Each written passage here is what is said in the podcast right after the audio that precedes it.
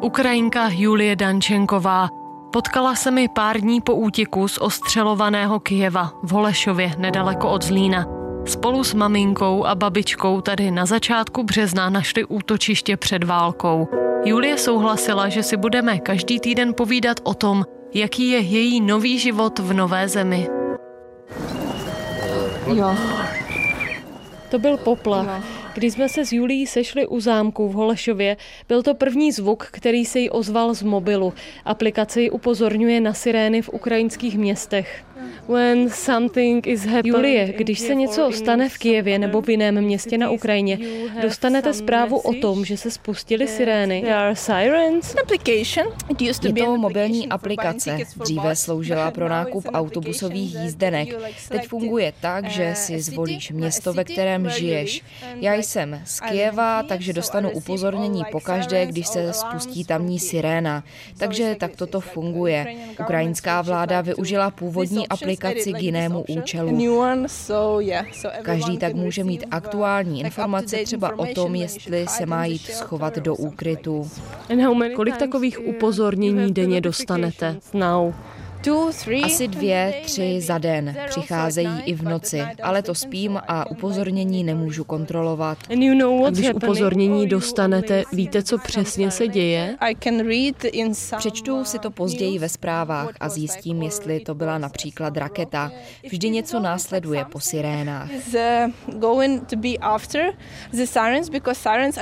Sirény se totiž nespustí jen v Kijevě. Začnou hlásit zároveň pro více oblastí a až později zjistíme, ve které z těch oblastí se něco stalo. Ale vždy po sirénách přichází nějaké zničení. S Julí jsme se setkali v pátek večer, začínal víkend, proto jsem se jí ptala, jak tráví víkendy v Holešově.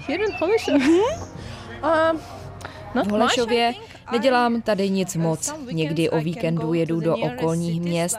Byla jsem v Kroměříži v Olomouci, kde mám také svou kamarádku Káťu.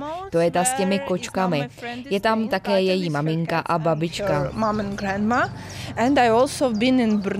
Také jsem byla minulý víkend v Brně. Ve městech se procházím, dívám se okolo. Když jsem v Holešově, tak chodím na různé procházky. Když jsou otevřené obchody, tak jdu nakoupit nebo na kávu. Když je hezké počasí, tak se procházím v parku. Nebo uklízím dům. Co mi řekne moje maminka, ať udělám, to udělám. A můžete to porovnat s tím, jak trávíte víkendy doma na Ukrajině? Je to docela podobné. Většinou jdu někam s kamarády nebo s přítelem. Někdy zůstaneme doma a díváme se na film nebo hrajeme hry. To, co dělám tady, dělám i doma. Přesto je to ale úplně jiné. To, co mi tady nejvíce chybí, jsou přátelé.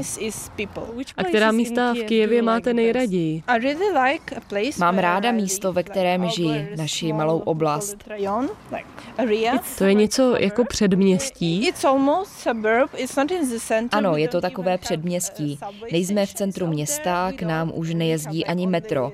Máme tam jen trolejbusy. Také je to blízko lesa, takže je možné tam chodit na procházky nebo jít do kavárny.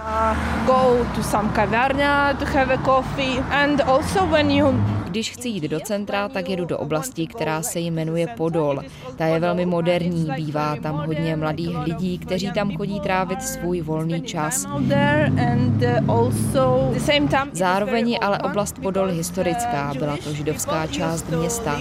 Tedy stále je možné tam potkat tradiční židy v autentickém oblečení. Mají klobouky, jsou v černobílém oblečení. Ale jak říkám, zároveň je Podol moderní část s bary, kavárnami. Chodí tam hodně lidí třeba na pivo nebo koktejly. Když jsme se bavili o vašem domově, máte nějaké informace o vašem bytě? Ano, můj kamarád byl nedávno zalévat květiny. Na to jsem se právě chtěla zeptat, jestli jsou vaše květiny stále v pořádku. Jedna z nich už není mezi námi, takže květiny jsou minus jedna, ale ty ostatní jsou v pořádku, celý byt je v pořádku. Nyní tam asi bude bydlet jedna rodina z Mariupolu, protože se jim podařilo utéct. Budou ve vašem bytě? Ano, teď s nimi řešíme, že když se dostanou do Kieva a nebudou mít jinou možnost, budou žít v našem bytě.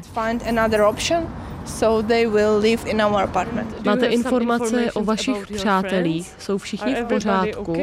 In Kyjevě jsou všichni v pořádku. Hodně lidí se teď do Kyjeva vrací. Někteří z mých kolegů už jsou také zpět v Kyjevě. Mám ale kamarády, kteří jsou v Mariupolu, v ocelárnách Azovstal. Ti v pořádku nejsou. Jeden z nich je zraněný a nemůže dostat ani řádnou lékařskou pomoc. Střelili ho do nohy a bojíme se, že oni přijde, protože nemají dostatek antibiotik.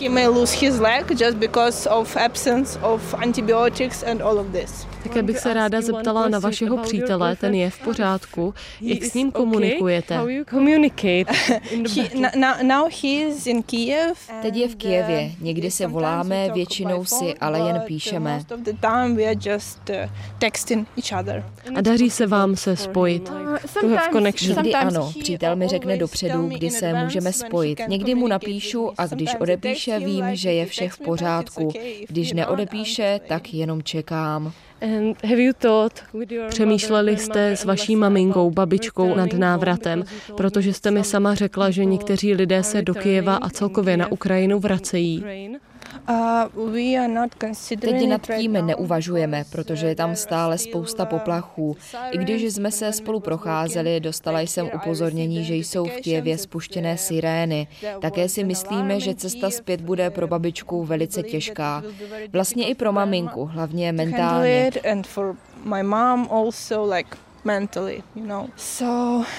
Takže teď se zatím vrátit neplánujeme. Budeme čekat, ale mrzí nás to, protože se chce vrátit každý. Z mého pohledu to ještě není možné. Ukrajinka Julie Dančenková, Nový život v nové zemi. Osudy válečné uprchlice sleduje Petra Kopásková. Seriál Českého rozhlasu Zlín si poslechněte každou středu o půl šesté odpoledne. Všechny díly najdete na našem webu zlín.rozhlas.cz a na Facebooku.